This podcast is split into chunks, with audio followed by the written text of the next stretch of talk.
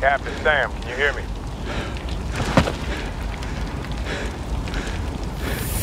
On your left.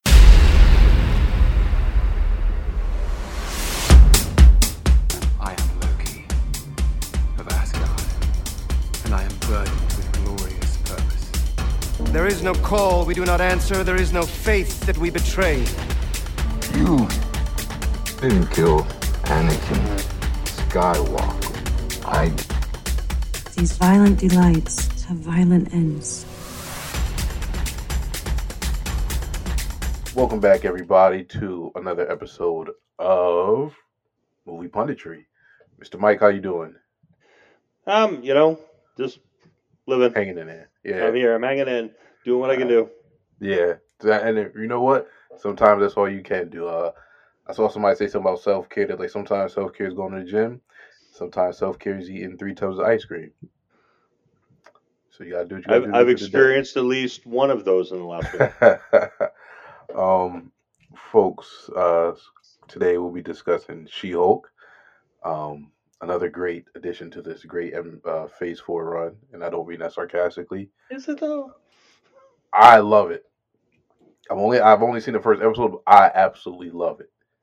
Um, we'll also be talking about Westworld and For All Mankind. Um, so uh, let's since we I think we seem to be divided on She-Hulk. We'll start with that because you said is it though. So what are your thoughts on this?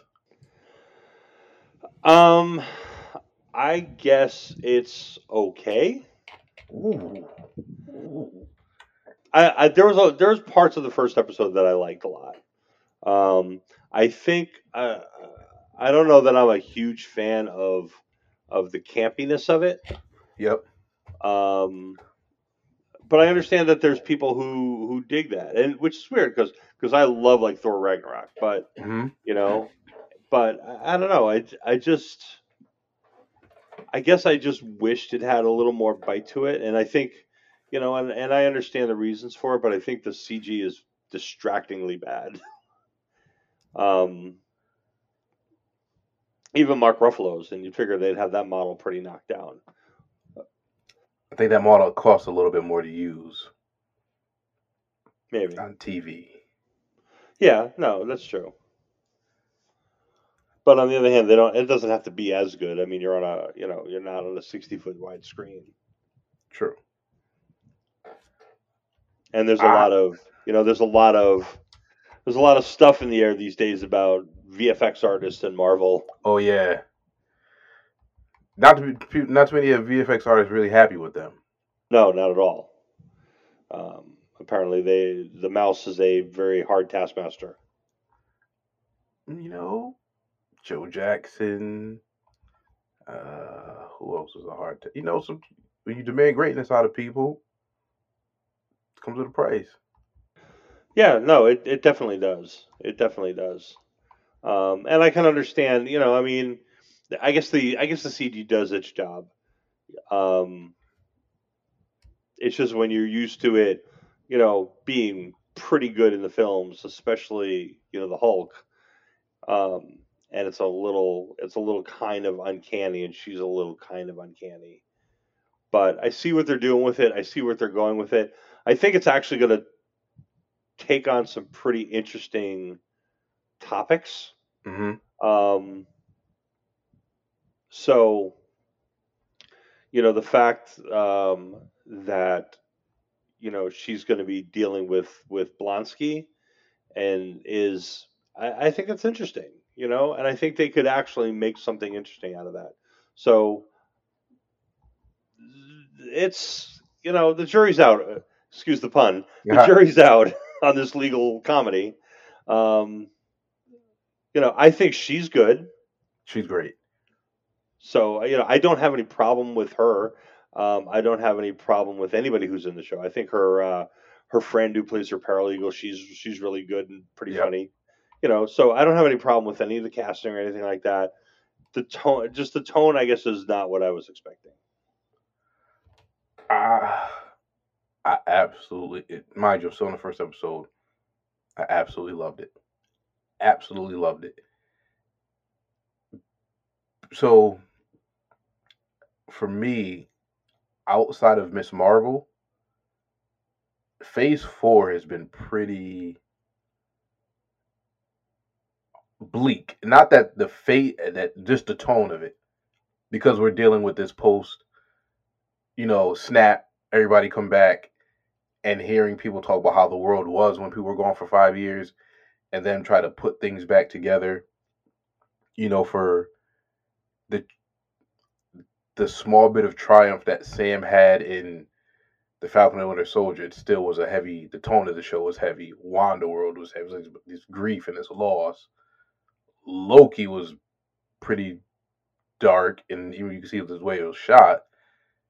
I mean, what if like that thing was pretty dark at times? You know, Miss Marvel lightened it up, and um, I didn't see Thor: Love and Thunder. Doctor Strange was. There's a couple times I'm like, how is this thing not rated R? So for me, this thing was super lighthearted. Love the jokes.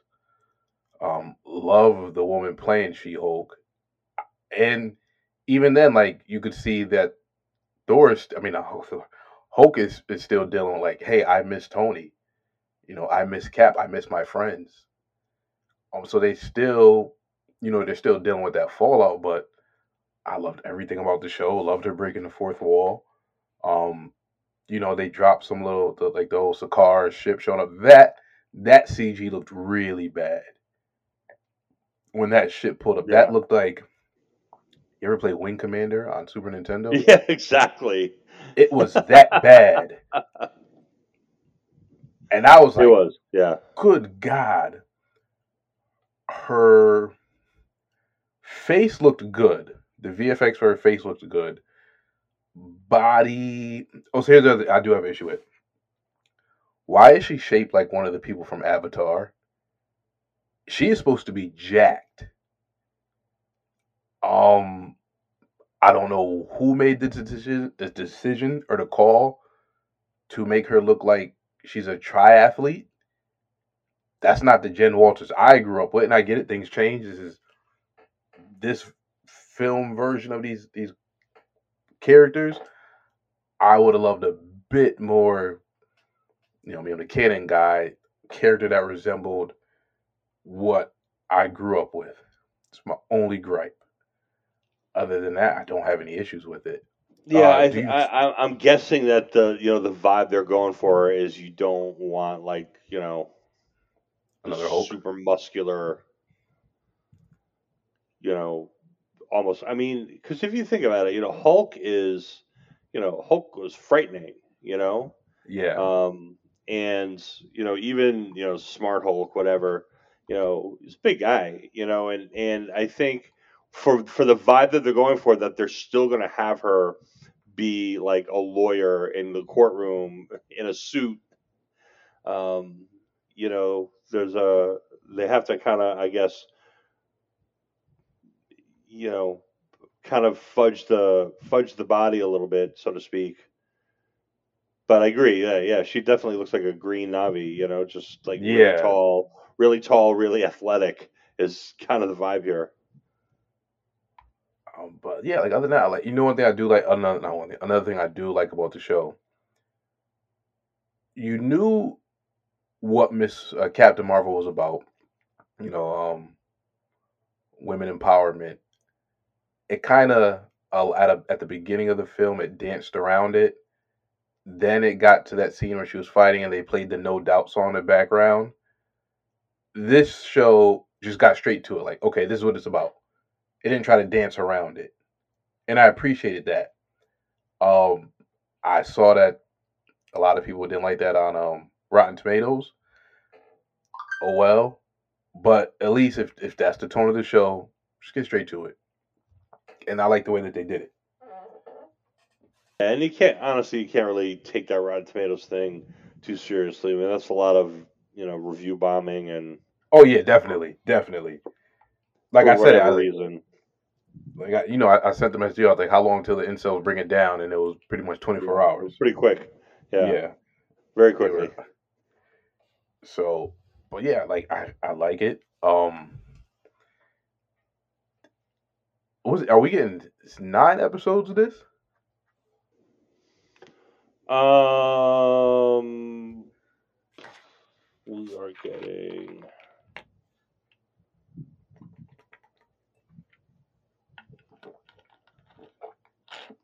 Episode, yeah, nine episodes in the first season.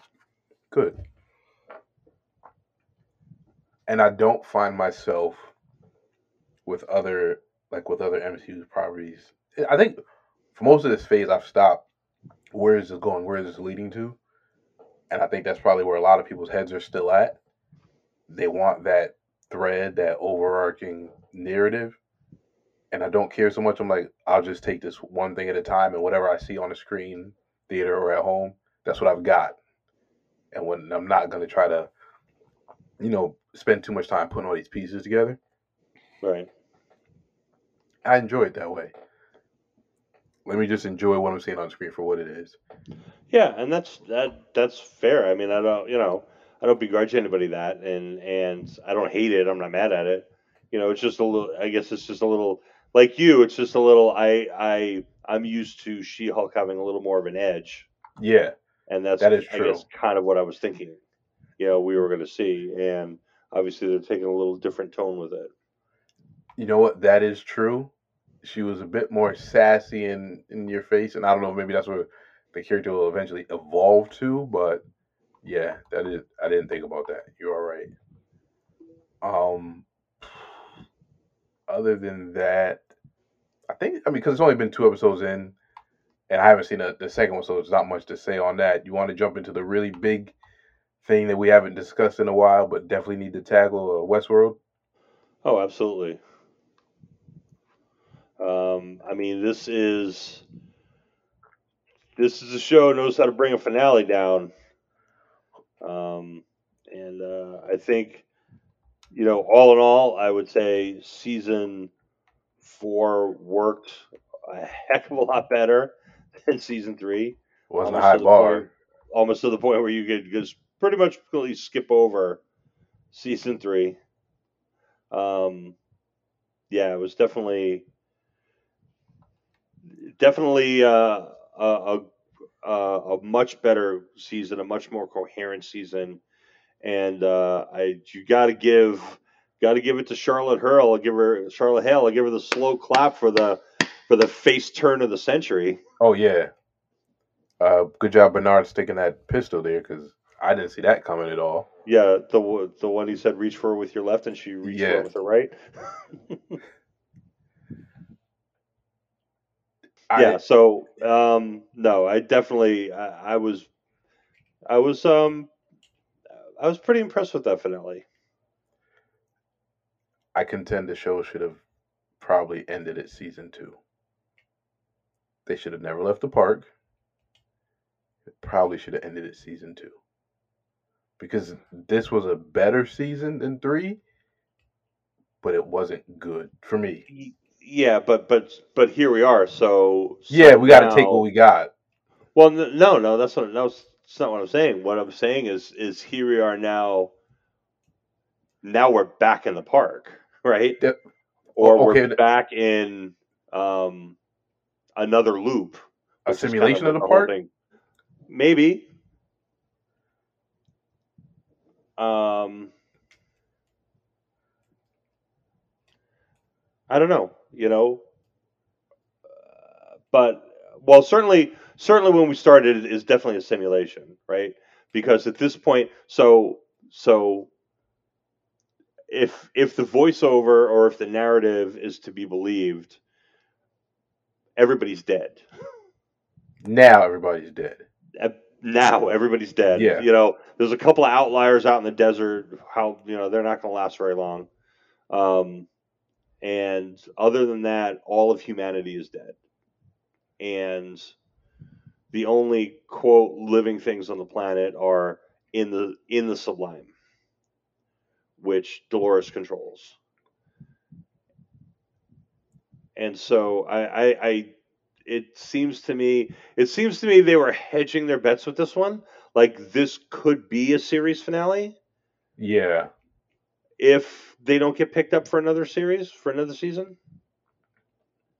Because Lord knows what's going on over at Warner Brothers Discovery. No, it's a it's a it's a train wreck over there. I mean, you you other than other than House of the Dragon, you can't count on anything. And Matt Reeves getting a bunch of first look deals. Yeah, It I it was a it was a good you know season finale. I just didn't like where it was headed. Like oh, so for example, Clementine. What was the point of her role in in the episode? It it almost felt like we need to just throw this person in here because she's been in this season a little bit. Let's give her something to do. Um, we never got explained what it was about Caleb that he was able to resist the programming. So are we to assume it's it's love? wait, say that again.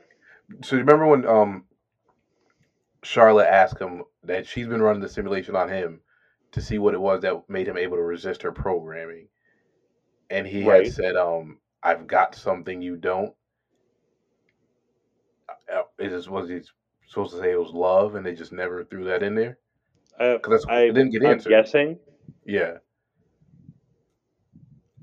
So the host can't, but I mean, he's got you know he's got this relationship with his daughter, which you know is real, yeah, and um, and I think that is really what's holding him out. And obviously, you know, she's doing a fidelity test on him. You yeah, know, going back to season one, she's doing in season two, she's doing a fidelity test on him. Um, and but I think yeah, he's got you know the fact that um, you know his daughter's out there. He knows his daughter's out there, and you know he's that's that's his thread. That's what he's holding on to.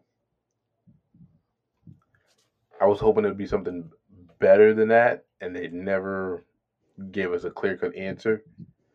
I just feel like there was a lot left on the table that weren't, and not every thread is gonna get you know tied up and Right. presented to you with some finality, but I feel like they left too much out there. And I, like you said, they're hedging their bets. Like, okay, we can leave some of this stuff hanging, answer if we get a fifth season. If not, oh well, go the you know Inception route, and you guys can debate it for the end of time. Right. what was so then what was uh what is it christina slash dolores so she was a program that was able to exist in the world and stop hosts but not stop humans No, it was the other way around. She she was a program that was basically observing she was basically writing the loops for the humans. Ah, okay So Charlotte had um, you know, infected whatever the humans I think I think it was supposed to be that the city was like Their an Westworld. experiment. Okay. Kind of right? And Yeah. she had infected the human with these flies that control their actions. And christina was basically she was basically in the ford role right? Writing the loops for the humans um, which is why she could control them but she wasn't physically present there. Okay. Um, and even and Teddy was kind of I I think Teddy was supposed to be kind of her own subconscious trying to wake her up. okay That's what I think. no that makes sense that that makes sense because that's sounds similar to the explanation she gave you know what a better explanation would have been that when she was plugged into Rehoboam, she just got into this. It just, I get it. They didn't like season three and pretty much wanted to act like it didn't exist outside of Caleb and his family. But there were still things they could have used to tie into it. Right. It just felt like they worked so hard to distance them, themselves from that and kind of backed themselves in some weird corners at the same time. Yeah. Well, that I mean that show is constantly writing itself into corners. Yes. I mean they they always have been. And I think the end of season three was a huge corner that they wrote themselves into. Um, that I think they largely dug themselves out of by ignoring. It's kind of cheap too. You, Yeah. you, you you make something that bad, you should really try to fix it. Well, I think I think they did try to fix it. You know, I think they try to walk a lot of it back. Um, and I think they kept I think they kept some of the more interesting ideas. I mean, I really liked you know, I really liked the the relationship with Maeve and Caleb and I like that they kind of kept that along for kept us along for a little while. Um, and I like that they gave us a little bit of backstory on it and you get this idea that they you know this this wasn't a jump from right from season three into season four and it's like you know caleb's like back living at home it's like no they fought a war for like seven years. Yeah. and and now he's kind of out of it. Um you know so i kind of i like that idea. And i like you know and i i i guess i kind of like the idea of um that the whole thing's been a loop and now we're going to maybe take what we've learned or take what Dolores has learned now that she's been to the center of the maze and restart the loop and see what happens. So here's the thing with that though. Isn't the sublime supposed to be heaven? So nothing bad should happen in there, right? Correct. But but remember what Akecheta told Bernard, it could be whatever he wants it to be. Oh, So somebody could have a really dastardly heaven. Right. And I think that's the point is what, you know, now that everybody's an artificial, what's going to happen? You know, was it the humans who set us on this course? Or is it inevitable? You know, it's kind of, uh, you know, one of these, you know, Battlestar Galactic things, you know, all this has happened before and all this will happen again. You know, That's the that's the premise If- of that show. That's that's a big theme in Battlestar Galactica, yeah. Um, but if Dolores sets us back on the on the on the rails, so to speak, is it going to be any different this time? Having learned what we learned and having now everybody be a host in there, and I think it opens the doors for some really interesting possibilities. I mean, you could you could have almost anybody back. We You know what I'm saying? So here's the thing: Does Anthony Hopkins not want to do this show anymore, or they just don't want to bring him back? Does does who what not want to do the show anymore? Anthony Hopkins. Well, I think Anthony Hopkins, he, you know, I mean, he's not really a TV guy. Oh, okay. Um, so I don't, I don't know if he'd be interested in coming back and doing another season. I mean, possibly he would. I'm not ruling it out. Um, but you know, it's going to be interesting because if there are no actual humans, you know, is it so? the other thing to remember is, you know, there was there was a couple of different kind of versions of like the human hosts, hmm right? There was so there was the hosts who were fully synthetic and programmed to mimic humans. Oh yeah. Okay. And then there were hosts who were actually the consciousness of humans transferred into a host body. And that was less that was always not successful. Yeah. Eventually, You break right, that was the whole point of the fidelity testing and eventually the body would reject or the mind would reject the body and it would start to break down. And that's you know, that's what happened to 274 versions of Caleb or whatever whatever it was, right? But you know, each one of them got a little bit further, Yeah. you know, and and was able to kind of pass on some kind of collective memory. Um, you know, but that's what they were doing. That's what they were doing with James Delos, you know, and and I thought I thought what was really interesting was William's arc. You know, the William host who was who was not William, right? He wasn't, you know, a, uh, uh, William's consciousness put into a host body. He was, you know, programmed to mimic William. Yeah. But, you know, if you, I don't know if you remember, like in the first season, there was this whole idea of reveries Mhm. and and and that you know Ford and Arnold believed that The pain would. it was the trauma that the hosts endured that would bring them closer to consciousness, right? Yeah. And that's kind of basically what William was telling host William at the end, you know, is you've been me for so long that you are me now. Yeah. And you don't need to you don't need to listen to Hale, you don't need to go down this path because you are me. And you've you've suffered all the pain that I've suffered and you've you've you know, you've done the things that I've done and you've behaved like me for so much that you know, I live on in you basically. That was a cool arc for the show. I really liked that Yeah. one a lot. And it was funny to see him fully transition back into the the man in Into black the Man in Black. of- yeah. Oh yeah.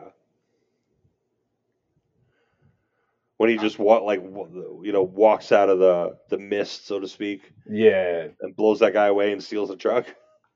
And then he's like calling the guy out for um not fully participating because he's hiding out, camping, sniping people. Right.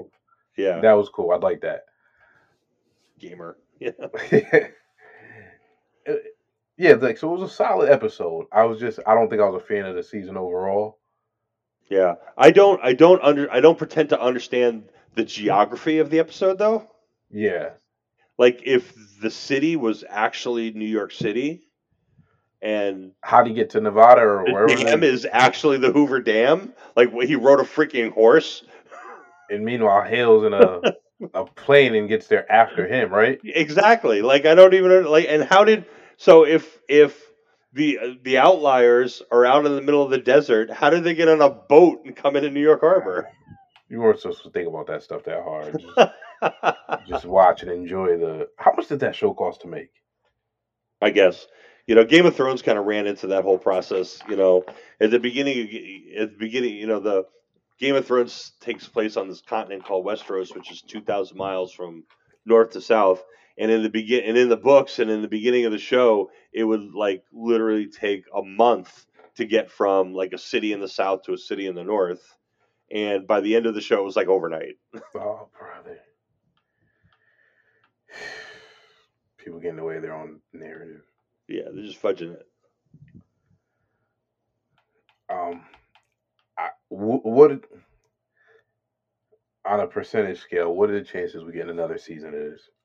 I'd say it's probably sixty percent at this point, and the only reason it's that low is because of all the who knows what the hell's going on over at Warner. But so here's the thing: is is you know like the flagship HBO shows They seem Seem safe, right? seem pretty pretty pretty safe. You know, so like Succession, like Billions, like Westworld, like um, you know, although Westworld is a is a very expensive show, Yeah, um, and I don't know where the ratings and stuff are. I heard. I heard they were down. Yeah, and I and I don't know how much of that is like third season fatigue and people not being willing to, you know, take a shot at the fourth season. But um, on the other hand, you know, House of the Dragon just like had the biggest premiere that HBO's ever had. Yeah. Like it crashed Amazon servers. So, right. So, um, who knows? while we're on topic, can you explain what is going on with? So, all right. When first off, how is it that Discovery was the the company that was able to pull the get the merger? Like, was nobody else interested in this?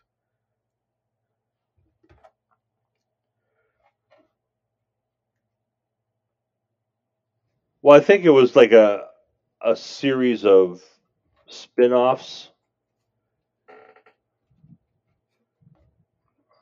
and and you know because there was like um you know because there was like the whole att thing and Yeah. and you know i don't really understand i guess i don't really understand the the nuances of it um why Warner Media, Media and Discovery Media got together and why Discovery is such a big piece of it. I mean, I know Discovery's a, a surprisingly big company, um, and I know why uh, why like ATT wanted out from under it. The Um, debt, right? yeah, they had huge debt, and you know, so from a financial point of view, um, It's not their wheelhouse. No, and you know this may shore up um, Discovery a little bit, and it, it kind of rounds out um, what you know the offerings and things. I just don't know. I, I just don't know where HBO Max fits in this. You know, it's kind of the redheaded stepchild at this point. Um, and I don't know because basically you have HBO, you have Discovery Media, and you have HBO Max somewhere in the middle. But here's the crazy And- thing. That streaming app is probably the to me, I put it at it's tied with Disney Plus, and probably there's some weeks where it's better than Disney Plus. Yeah, The amount of stuff you get from them, great content, new stuff, old stuff, and now I see reports that like they're just throwing shows off, so they don't have to play re- residuals to creators and actors. It, you know what's funny? It almost all the people that are saying don't get rid of your physical media. I'm like, damn, y'all were right.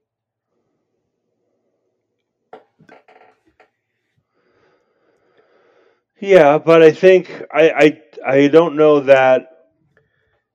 I mean, as good as HBO is and as successful HBO Max is, I don't know how well it's faring against Disney Plus and Netflix, and it's Oh you yeah, know takes a lot of money to run that pro- that service. yeah, um, and then to also, you know, provide content for it. So I wouldn't I wouldn't be surprised if they're trimming down uh, to the point where they're looking at where they're spending their content money, like Netflix is doing. You know, Netflix is is cutting down on on a lot of their shows. Um, and I mean, you know, we've always said content is king, but you know, you have to also spend your money smartly. And you know, after the pandemic, people's viewing habits and the way people consume media is much much different than it was three years ago. yeah.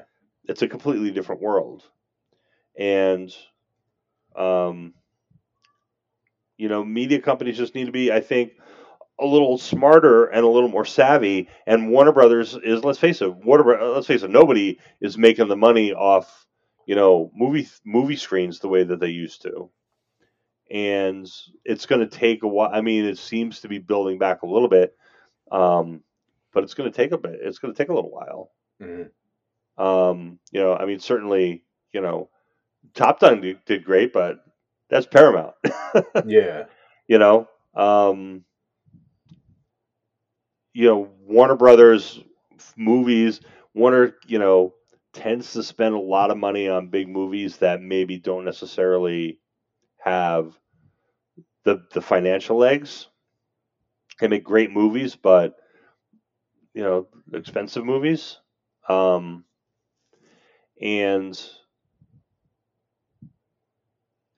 you know so they they need to you know they and and you know DC has not shaped it because it's been mismanaged hasn't shaped its way out the way they were hoping to and it's certainly not a competitor with you know Marvel and what Marvel Studios is doing by any stretch of the imagination it can't even find its own way it's not even the same Um, multiverse. it's not and it's you know th- they seem to continue to be doing what they've done for years which is throwing everything they possibly can at the wall you know hey, here's three different versions of Joker. Let's see which one works. And now let's Um, push back Aquaman in. We haven't talked that other movie, Shazam. Yeah, the other one is different. We, I'm not talking about that one. Um, I Black Adam's coming, baby. the the Black Adam DCEU. Yeah, which makes no sense. I just. I don't. It, it's funny. We went from DC. Oh, and hey, hey, Ezra Miller said he's sorry, so we're good to go with Flash.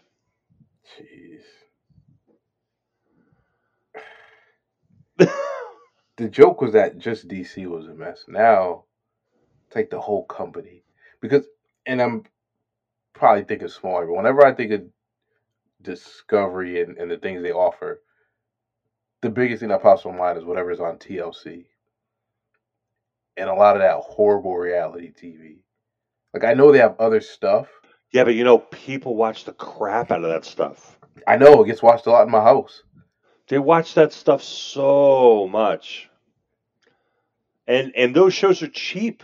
Those shows are so cheap to produce. You could produce 8500 seasons of Storage Wars for what, you know, one episode of Game of Thrones cost, you know? It's just it's just absolute and those, you know, house building shows or whatever, freaking nature documentaries. I mean, those things are so, uh, so cheap to produce. And and the thing about the reality TV shows, you know, you don't really have to hire writers. Nope. They're not actors. You're definitely not getting actors. They're not actors. You know what I'm saying? It's like you you, you make up some stuff and you go shoot it. And it is sad because whenever I think of HBO, I think of prestige, like the prestige TV. And but but to be fair, HBO still has prestige TV. and it will. I just there's some cool stuff on HBO Max that I don't want to see go away. Yeah. on to what I think is the best show on TV right now for all mankind. Like seriously, folks, if you you need something to watch, you like sci-fi. That's yeah, if you're sl- if you're sleeping on this, and I know it's not, it's tough for people because it's on Apple TV, and not everybody has that Apple TV subscription. Um, but you know, get a trial for a month, I just about to say you, three seasons. you all know someone with an iPhone, and they get a nice lengthy trial. That's how I got in this. My wife got a billion Apple devices, and we got a trial. And because of this show, I was like, okay, we need to subscribe to this thing. There's a show on there uh, called Loot. I can't remember Yeah. lady's name. She's and everything. Phenomenal. Severance. Phenomenal. I think uh, there it goes. Apple TV Plus is going to be my new HBO Max. If this thing gets thrown in the, the dirt, they got some good stuff up there. But for all mankind is the king on that that platform. yeah, I think so. That show is is really um, better than it had any business being. Yep. It's the writing is phenomenal. The acting is great. The story it is telling, fabulous, absolutely fabulous. Can you? Because I know you'll do it better than me. Can you give the folks a description of what the premise of this show is? So okay, so this show is um, it's it's an alternative history drama, um, and in this version of history, the Soviets beat the Americans to the moon, and because the Soviets beat the Americans to the moon, the Americans doubled down on their space race instead of backing off it like we did in the 1970s. And it continues through um I guess it's it's this season was what up into like the 1980s or so or early No, 90s, the, the 96 90s, right like it Yeah, Clinton 90s. running. right right it's Clinton it was like it was like Mars 96 right? Something like yeah, that. So yeah so this we're we're kind of like every season jumps a little bit. This third season was uh in the 90s and it was like the race to Mars. And um so it's about competing interests going to Mars. Uh, the Americans, the Soviet Union, which in this version is still there, um, as we find out, the North Koreans, and and and a corporate interest, um, a private corporate Helios. interest. Helios. Right. So, um, you know, so it was about that version of the space race, and um, and then I think we're going to find that the next season's going to, if there's another season, it's going to jump, you know, maybe close to modern, present day, maybe you know, 2010s or something. Um, and then in the meantime, there's also a lot of you know political intrigue and political drama um, that goes on uh, between the people and uh, you know there's family drama, there's political drama, there's a lot of stuff that goes on. Race, So, um, sexuality. Race, sexuality, politics, uh, you know, all kinds of stuff. So, it, but it's just really well done. It's really well acted. It's very well cast. Um, it has surprisingly good, you know, uh, effects and sets and set pieces, and, Yeah. and visually, it's very pleasing to watch. And you know, you're not going to mistake it for, you know, a top, you know, a tentpole theater, you know, theatrical film. But as a television show, it's actually really good um, in terms of its visual appeal. And uh, yeah, if you're sleeping on this, you are you are really really missing the boat. Another show on Apple TV Plus is phenomenal. Foundation. Yeah. You haven't seen it yet? No, For All Mankind is really the only one I watch. Okay, so here's the premise. It's like the year 7000, height of technology, interstellar travel. There's a, a monarchy ruling the entire, like all, every galaxy. But what it is is they keep it's an emperor. They there's the father, the son, and then there's like the older version. They're all clones and there's always another clone ready to take one's place if they get sick or die. And if the clone shows any difference from what he's supposed to be, like he isn't supposed to change the the emperor thought I've perfected everything, the galaxy's in perfect harmony. It should always be me to rule, but I always have to be myself. So you have these other certain sectors of the galaxy that are like, no, this has to end. This can't continue on.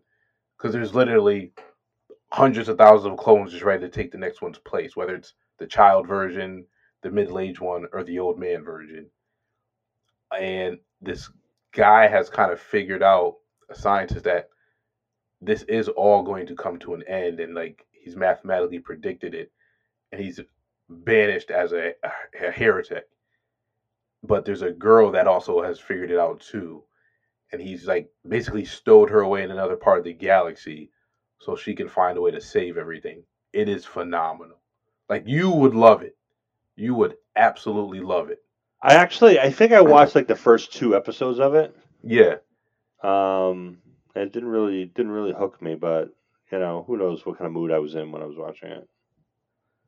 I, I I can't wait till it get- comes back but it's one of those shows that they spent a gazillion dollars to make so i'm probably not going to see it for another two years.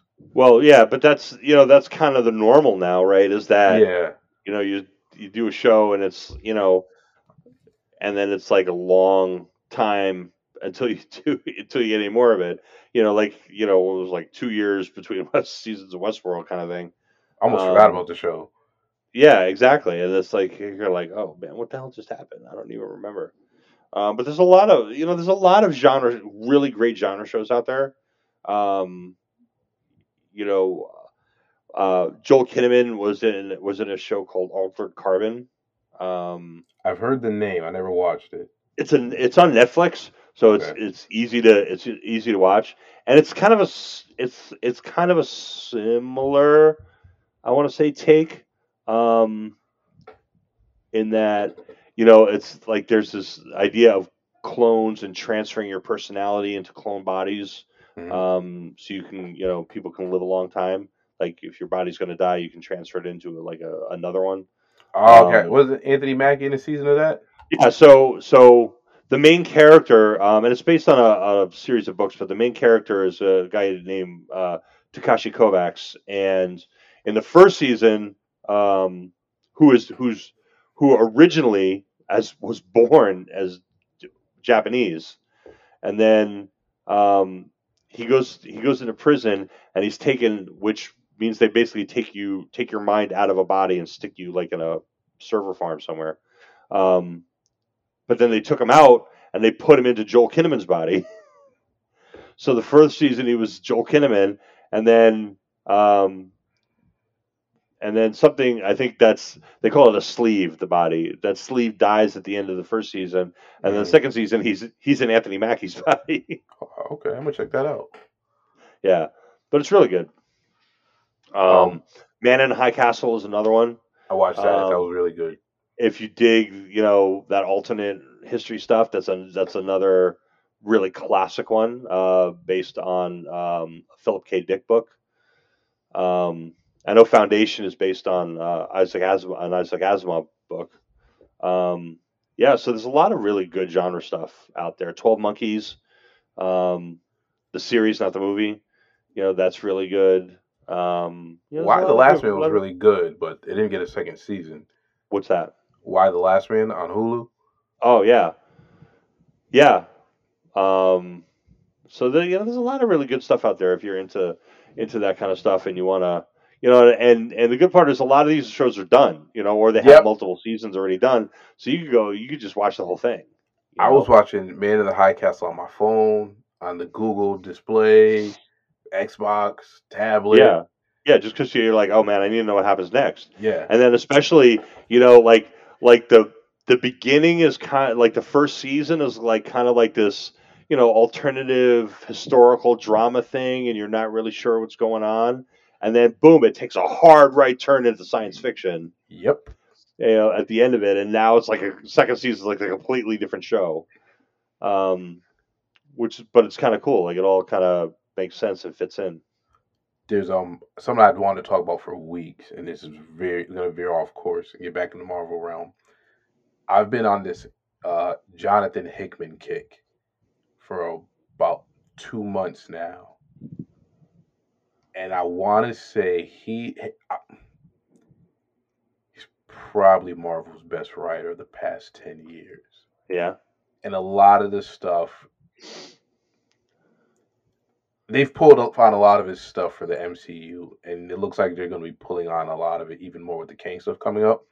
okay He had a book, one of his first books under Marvel was called The Shield and the Secret History of Shield. And one of the things he said with Marvel is he'll he'll write these very long arcs, but he puts the toys back in the box the way he found them, and he'll make a few changes. But with this one, he didn't. So Right. his version of Shield, Shield is founded by King Tut, and it is to fight off alien invasion. The, the premise of the organization is still the same, but it starts back then, and then it is passed on from him to like Michelangelo, Galileo, Leonardo da Vinci, Tesla, um, Reed Richards' father, uh, Stark's father, and they come to a point where there's like a schism in the in the the group where one is trying to prevent the end of the uh, end of the world and the other is like we'll do what we can but if it comes it comes.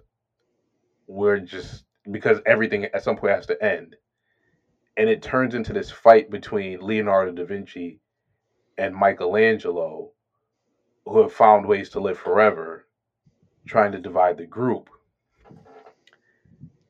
that story runs through like seven other different arcs. But the cool thing in this is that when Fury finally gets a hold of it right and realizes, and then you can see where they took um, a lot of Captain America Winter Soldier, how he realizes that at some point Hydra takes over Shield, and he finds out the true history of the organization, and he's like, "No, I'm gonna reshape this into what I need it to be, but still maintain all those resources." Um, the first two books of it are on Comixology. So, folks, Yeah. if you do have Comixology, you check that out. What's it? What's it? What's it called? Like, what's the series called? It's called Shield, uh, the Human Machine. Okay. Oh, okay. And then once it gets to like the, the Nick Fury stuff, you'd have to purchase it. Right. The other is New It's Avengers and New Avengers and Secret World and Secret Wars. Okay. It's like if, if he also folks- did. He also did House of X, didn't he? I think I know he's doing the new X Men where they get their own like island nation. Right. So, folks, if you do want to get like a little primed up for what's coming in the this Phase Five, definitely read Jonathan Hickman's New Avengers, which they talk about the incursions. That's where the incursions come from, and Secret Wars, and also with the Fantastic Four stuff. One of the things I and I didn't know this when uh, Kang is talking to Loki and Sylvie about how they had the multiversal war. It comes from Hickman, but in Hickman's version, it's it's basically Reed Richards' grandfather who had eh, who ends up at the end of time, and Immortus is like, "You're not supposed to be here, but since you and all your other versions are here, you have to fight to the death, and whoever lives can run this thing." Oh wow. And then that's how you end up with one winning out and becoming Kang. Huh. And I'm very interested to see if they play that out and this Kang is Reed Richards' grandfather. I mean Reed Richards' father. Yeah. Um Well, I mean, I don't know. You know, I know we have. You know, Kang is kind of gonna be the big bad in in Phase Six, and you know, there's X Men coming in that in Phase Six. So who knows? yeah. So but it's it's so folks if you got a Comixology account, just look up anything by Jonathan Hickman, but specifically Secret Wars and um and briefly Secret Wars is phenomenal because the new Avengers leads into it where they couldn't stop the incursions, but Doom is like, I'll take the pieces of these worlds that are broken, put them together, and at the end of all that, they find the powers of the Beyonder, and it's him and Strange, and Strange says whoever takes these powers is gonna become a god, and Strange can't bring himself to do it, and we all know Doctor Doom is, and Doom is like gladly, Yeah. and he pretty He's much like, becomes he's like, he's like, I got this. Don't worry about it. and the first thing he does is takes Reed Richards' life. He makes Sue his wife. Um, he gets rid of Johnny and Ben, and he takes Reed Richards' children. And when Reed finds out, he's like, the world, the universe was collapsing, and the, fir- only the first thing you could think of was taking my life. Like that's how much you hate me. It is phenomenal. The writing's phenomenal. Artwork is great. Please check it out, folks. Please check it out. Um, yeah, that was my spiel, my soapbox. I just really like haven't been going out lately, so I've just been diving back into reading comics a lot. Um, also, oh, the new Captain America. Last thing I'm gonna say about comics. It's now split into two books. Sam is International Cap, and uh, geez, I'm I'm thinking of Chris Evans. Steve Rogers is American. basically right. American Cap, but still trying to figure things out because he's also still dealing with the fallout of, oh crap, I was the president of the United States and a Hydra guy, and everybody hates my gut, So I'm gonna, you know, travel the world and work with the working people and try to figure things out. Me and Bucky. Very, very, very good. Very good. Like Cap, it's kind of sort of like how me and you, our Batman, we grew up with like, okay, he's by, fighting mobsters in the street and bank Right. robbers. Very, very good. So if you get a chance, check that out too, folks. Um, what have you been like watching, reading, or getting into or playing? Um, I don't know. Not honestly, probably not much. Um, you know, just trying to catch up on uh, on the MCU shows. I mean, we talked about that, and and I can't say that I've really dived into anything new in the last couple of weeks, other than, um, you know, House of the Dragon. What'd you think about that? How was it? Oh, it was amazing. It was so good. Now, was this done by the same people that were doing um the first show? No, Can you tell and that's why it's good. Okay. Um, yeah, no, the these this is definitely um, this is definitely a better, I think, a better writing room um, and a better group of showrunners, a better pair of showrunners, and they're working very closely with George R. R. Martin, who you know created this universe and wrote wrote the book that this series is based on. Okay. And um, and and the difference between this and Game of Thrones. So Game of Thrones, Game of Thrones is based on a series of books called um, A Song of Fire and Ice, and they they kind of out outpace the books um, by the end of the fifth, kind of beginning of the sixth season, and so after that they were kind of like going off on their own, and that's when the quality really started falling down. This series is based on a on a book that's complete. um, okay. So they know so- where they're supposed to be going. yeah so so if you've read if you've if you're familiar with the book as i am like you know where the series is going and so it's not about it's not so much about the surprises as it is about how they're going to do it um, and how they're actually going to you know bring this bring this to life and uh, if the first episode is any indication it's uh, it's going to be really really good um, they've done a really fantastic job casting it this show has about 10 times the budget of Game of Thrones. Wow. Um, so they're spending a ton of money on this thing. Um, and it's, it's really, really going to be fantastic. And uh, so I'm going to be doing a weekly um, kind of recap show. Um, it's called Green and Black, and the reasons will be uh, discussed on that show. Um, and it's just going to be, you know, just my thoughts on what happened that week, where it's going. I'm going to be bringing, you know, um, you you're going to come in hopefully for a couple of episodes.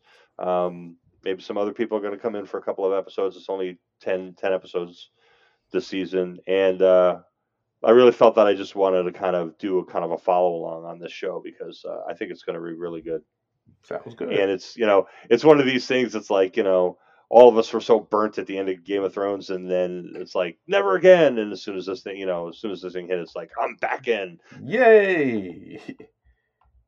That's how I feel with John Madden football every year.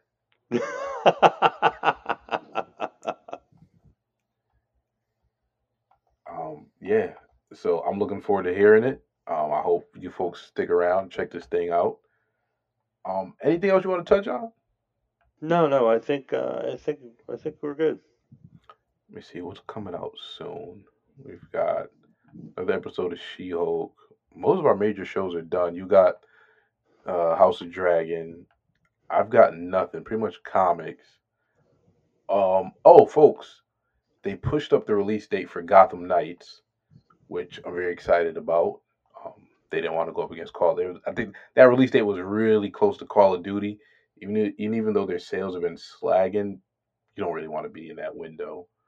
Uh, sort of like Shazam saying we don't want to go up against Avatar. So it's now October 21st. I'm looking forward to it because just the concept that, you know, Batman is actually dead. They're pretty much doing the Court of Owls story without Batman. So basically the kids now have to take on the Court of Owls, which is, should be interesting. Um, so yeah, uh, and it's four player co op. So if you see me on, feel free to jump in. Uh, I think that's it for me. Yeah, and I'll be um, you know I'm heading up uh, to New York in uh, in October to go to New York Comic Con. So um, and and it looks like it's going to be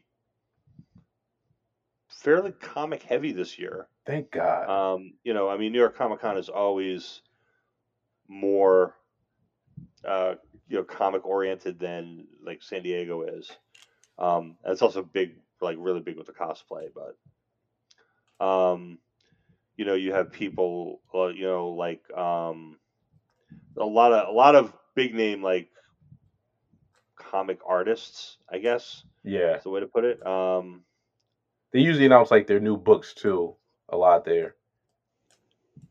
Yeah, and a lot of them do, um, you know, like a lot of them do commission work, and a lot of them do, um, you know, sketches and, and things like that. So it's and, and it's just great to like just walk through Artist Alley and just talk to these guys, see their work, look through their books, um, you know, look through the stuff that they did that that didn't make it into a comic book.